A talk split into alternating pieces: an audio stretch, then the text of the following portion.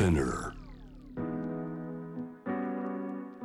グローバーがお送りしております。J-Wave Jam the Planet 今夜お迎えしているのは日本のポップカルチャーの研究者でもあります。青山学院大学総合文化政策学部助教ギフトさんこと石川ルジラットさんです。ギフトさんは今夜のテーブルトークのテーマこんなもの持ってきてくれました。タイの社会に見る共働きの良さ。ギフトさん。ギフトさんはタイおいくつまでいらっしゃってそこから日本へ来てどうなんでしたっけ？そうですね。あのタイは22歳まで行ってでそして今日本はもう15年間っていう感じですのであどちらのほぼ半分半分。ねどちらのこう暮らしぶりも、まあ、家庭の様子も含めてもよく知ってるということですよね。そうですね。まあ特にあの共働きっていう点では。はい。さあそのキーワードでまずじゃあ、はい。タイのお話から伺いたいです。タイの社会の共働きどうなってますか？そうですね。これはちょっと少し前にあのできた調査なんですが2006年に発表された日本総研の調べで、まあ、世界中に都市ですね調査してその共働きの割合をけあのちょっと調べましたで東京を除く11都市が75%以上で東京は54%東京の方が共働きのパーセンテージは地方より低いんだ。あの他の都市ですね。世界のあの世界の12の都市の中ですね。12都市失礼しました、はいね。世界のあいえ12の都市で調べると東京が54%に対して他のはい11都市は75%以上。タイのバンコクはどうなります、96です。ああすごい。96%まあ共働きじゃない方見つける方が難しいくらい。そうですね。まあその私正直それが一般的っていうかそれがもう本当に常識と思ってしまって日本に来る前に。ギフトさん生まれて育った時もちろんそうだしもっと前からもずっとそういう世の中ですか？タイはそうですね。あの結構まあ100年200年前だったら違ったかもしれないですが、あの親世代からもそうだったので祖父祖母世代もそうでしたからおそらくまあそうそうですね。そういう感じです。はい。そこへ来てじゃあ今日このタイの社会に見る共働きこれをテーブルトークのテーマに選んだっていうのはまずどんな理由からです？そうですね。それが結構カルチャーショックと似てる感じで、あのに私今日本日本に来てですね、あのまあ日本人と結婚したんですね。うんそそうすると結構いろいろなカルチャーショックと価値観の違いが分かりました。それで。うーんまずどんなところの気づきがありました？そうですね。とりあえずあの私は自分がもう働かないで主婦だけになるっていうのはもう嫌ですっていうことを最初からもうあのその時まだ彼氏だったんですけど彼氏に言ったんですね。うん。もう私ワーキングウーマンに憧れてて私の母もワーキングウーマンなのでもうあそれで結婚して働かせなかったらもう今別れましょうということを最初からえ言ってました。ーギフトさん教えてください。バンコクははいどうしてそれぐらい共働きが当たり前なのか、まあ、それができるのか子育てってね大変なことですけれどそうですね。一応2つの原因があると私が分析しました。1つは社会の基盤ですね。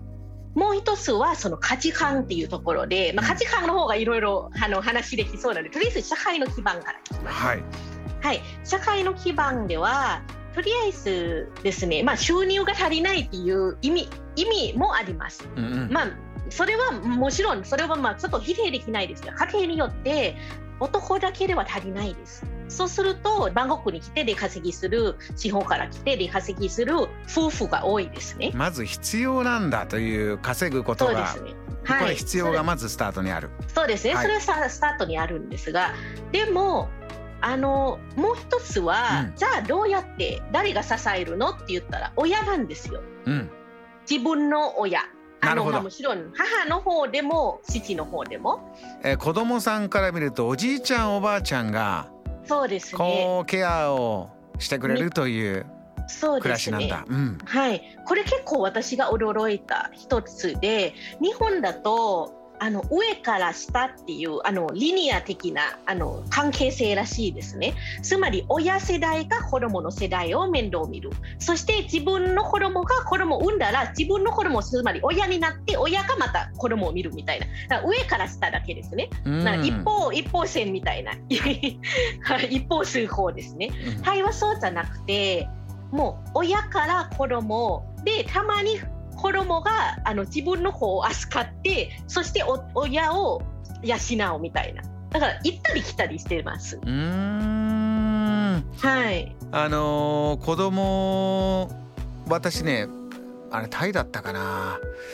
私あれはバリですね。あのーはい、ずっと村行ってあのーテレビの仕事だったんですけど、はい、まあ、クルーは全然いなくて僕があのホームステイみたいな感じでずっとそのご家族と一緒にいた時にお父さんお母さんは昼間ずっと働いてておばあずっとねちっちゃい子おばあちゃんがずっととにかく抱っこしてあそこ行くにもどこに行くにもやっててで、はい、たまに町から帰ってくるその若いもう結構大きくなってる子供が今度たまに帰ってきて親の今度世話してとかなんかそういうの見たの今思い出しましたね。そうですね。結構そういうイメージがまあ一般的っていうか。で親も喜んでやってるみたいな感じですね。例えば私今あの衣まだいないんですが衣欲しいと言ってお母さん私の母ですがと姉がもうギフトもしこれも産んだら送ってきてみたいな「いやいやちょっと待って。私も育ちたいですけど私育てたいです」って言ったら「いやでも私たちも育てたい」みたいな。そうか。なんかマコの取り合いになりそうなんで怖いです。子供を育てるみんなでこう触って触って可愛がっていくっていうのがまあ気持ち今の基盤になってるから。えー、ね、じゃあちょっと大変だけど世話ごめんねっていうのとは違う話ですね。ちょっと私も世話したい、ね、こっちも世話したいっていうところで、はい、この共働きができる環境がまずそうですね。そうすると、育休もめっちゃ短いですよ、はい、育休が。あの3か月だけです。それ、産むも含めて。つまり、産む前に1か月、産んだ後に2か月が多いですね。育休。はい。で、ほとんどみんなも、あの育休あの長く取るのが嫌で。ええはい、友達もすごいフェイスブックとか見るといやもう育休もそろそろ終わらないかなみたいな早く働きたいみたいな。そうか。あの子供への手はまあ今お話しし合ったように家族の中で足りてるしはい、その価値観の話ちょっと今度伺いたいんですがそうですね。まあそれぐらい働きたい働ける場所やりがいを持ってできる場所、はい、女性の仕事の場所ってたくさんあるっていうのはタイではあるそうですね、うん、はい。もう逆にどなんだろう。女性だからこそ不自由と思ったことあまりなくて、うん、あの特に人事とか会計とかですね。そういう事務系だと女性が多くてこれは、特にうちの、ままあ、前に勤めてた会社なんですが結構ですね日本人の偉い方がタイに行くと驚いてるのは、うん、なんで企画長が女性なのっていうんです。前の会社の CFO だあのタイタイの会社ですね。CFO も女性であの会計の、うん、そう会計の一番トップですね、うん、で人事の一番トップも女性でこれ。なんでって言われてます。そうですね。日本で女性の方がなかなか上に行けないって話になるととにかく人事人を選ぶところにおじさんがガーッといるからねっていうのを指摘する方は多いですよね。そうですね。そしてもう一つの価値観なんですがこれ結構逆に私ああのこれは本当に私の前の価値観ですね女性って働かないとダメって思ってました。結婚して働かないと。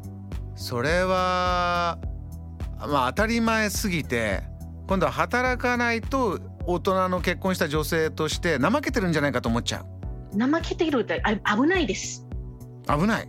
危ないです。これもちょっと対人の価値観っぽいですが、男結構浮気者じゃないですか。だからいつか捨てられても自立できるように準備しておかないと。なるほど。自分が仕事を持たないでこの浮気基本的なに浮気者な男がパンってどっか行った時に危ない。危ないです。仕事もないでそんな人生のマネジメントとして危ない、はい、危ないです。で一回私行ったんですね。白論書くために仕事を辞めて、はい、あの日本で主婦やったんですよ。すっごいプレッシャーでタイからタイからの親からタイからの友達から大丈夫なの？大丈夫なの？大丈夫なの？みたいな。仕事をしてない状況が。そうです。それ今おっしゃおっしゃったまあいろんな価値観の話込みですか？あの、はい、もちろんねあのギフトさんの旦那様のことご家族知ってるんでしょうけど。はい。日本すごい優しいです。日本は大丈夫だよみたいな。大丈夫ギフト大丈夫みたいな。すごいあと大丈夫みたいなギフトちゃん大丈夫だよみたいな。めっちゃ大関係でえここのこの差は何みたいな。そこでまたもうダイレクトに日本とタイの違い感じたんですね。そうですね。日本で主婦ですって言っても全然問題ないのにそう日本はねどちらかというとやっぱり共働きをしなくてもいいようにどうやって社会を作ろうかとかそういう話になる方がまあ私の感覚だとね多いと思うんですよね。子供やっぱお母さんがずっといた方がいいからとか。まあお母さんじゃなくてもいいです。親がどちらかは見てた方がいいから、えー、はい、共働きではなくなるようにできないかという話のが日本は多いかなと思うんですけど。はい、そして最後に、うん、最後に一番大事なのは、うん、タイ人は奥さんにあのパーフェクトな価値求めてないです。ほう。はい。だからパーフェクトじゃなくていいです。だから適当で OK です。あの家をきれいにする洗濯物がたまらない食事がどうこう、まあ、全部できるわけないからっていう、はい、またプレッシャーのなさもタイはそうですね、はい、いいねとギフトさんお感じになるんですよね。そうですね。まあ私日本に来る前には価値ゼロでしたので。価値ゼロ。価値ゼロスタイルで。お手伝いさんがいたのでずっと。はい。そうかそうか。はい。そういうのもあります。い。かがでしょうか、はい、皆さん。もちろん日本でね日本の良さを感じになりながら育っている方が多いと思うんで今のギフトさんのお話聞いて気づいたこと感じたこと質問疑問あなたの声お待ちしています。JAM The Planet. J-Web Jam the Planet 今夜は共働きというキーワードでお話いただいてます。ギフトさん。はいとっても共感するなんていうリスナーのメッセージも来ました。リサ本田さんからです。ツイッターありがとうございます。ギフトさんの話分かりすぎて笑ってしまった。うちも、えー、外国人のおばあちゃんと子供かっこ孫の取り合いでとてもすり減った記憶もあるな。自分で子供を育てたいお母さんにとっては辛い、えー、マカオも産前産後の育休合わせて58日だけだったな。あとお手伝い文化もあるからなとこんなお話も来ましたね。そうですね。はい。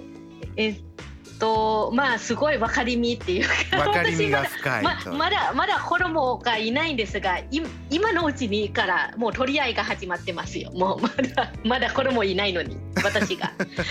いやそれこそそうお手伝い文化っていうんでちょっと思い出したのは私自分の母親がインドで子育てをしてた時にインドもお手伝い文化なんですよね。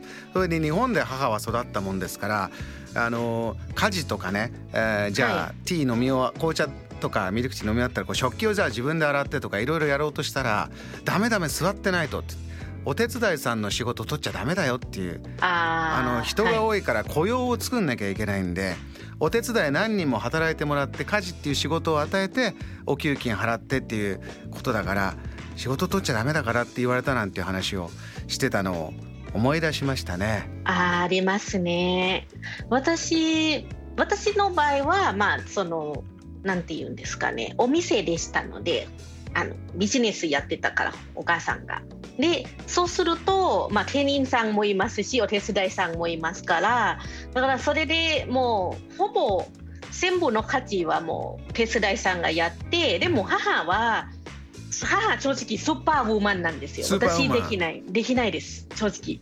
あの価値も完璧であのビジネスも完璧みたいな人ですそういう方がこうスーパーウーマンという体の中ではねなかなかできることじゃない。はい、あのそれこそこんなのも来ました。えー、プレティさんありがとうございます。えー、私はシングルなんですが妹の夫婦を見ていて思ったのは奥さんって帰ってきてから洗い物して夕飯作って朝洗濯して干してから仕事だそうです、えー、タイの共働きのご夫婦の場合はじゃあ何対何の割合で、えー、家事をやるんでしょうか？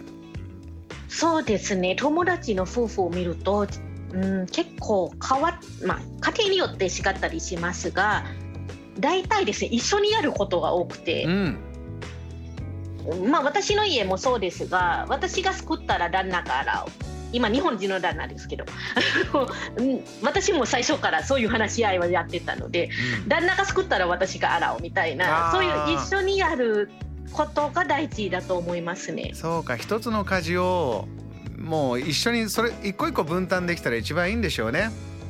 そうですね。で、子供がいたら、例えば姉の家だと、姉が主婦なんですけど、まあ主婦ですけど、いろいろやってる主婦みたいな感じで、主婦主婦がメインって言ってますが、で、子供はとりあえずあの3時間ごとに、まあ、あのミルクを分けないといけないじゃないですか、ええ、でそうすると旦那が夜晩みたいなあのシフトは旦那が夜やります。で朝昼間の間はもう姉が全部やりますみたいな。そうか。それも分担すればいいですよ正直、うん、本当ですね。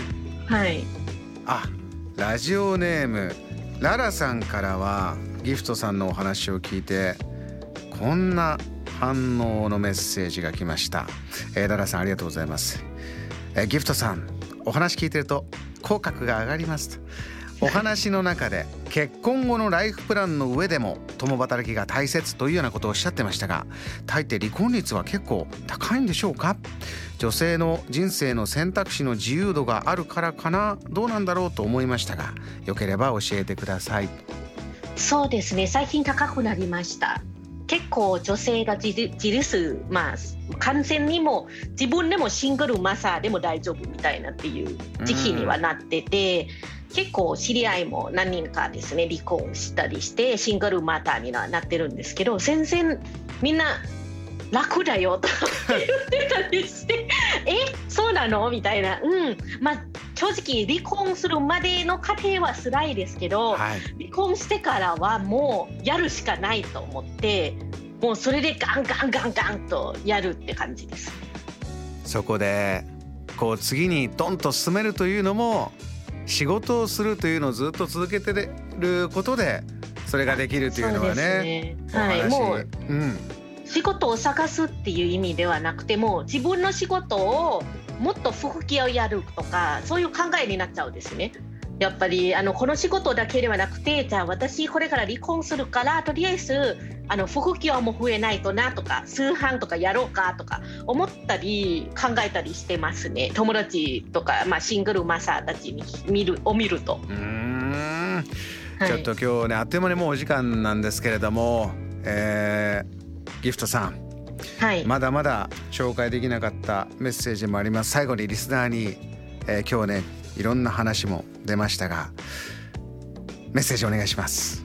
そうですね。今日実はその共働きっていうテーマを取り上げた理由の一つは、うん、私結構カルチャーショック受けたっていう話やったんじゃないですか。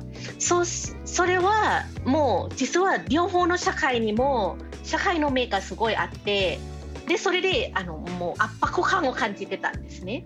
で今両方知ってたからむしろみんなに伝えたいのはもうママでもいいです。働くでもいいです。両方やってもいいです。もう逆に自分がやりたいこと自由が大事です。今日みんなに伝えたいことは自由です。もう女性は自由になるべき。よく伝わってきました。ギフトさんありがとうございます。またお越しください。ありがとうございました。ありがとうございました。JAM The Planet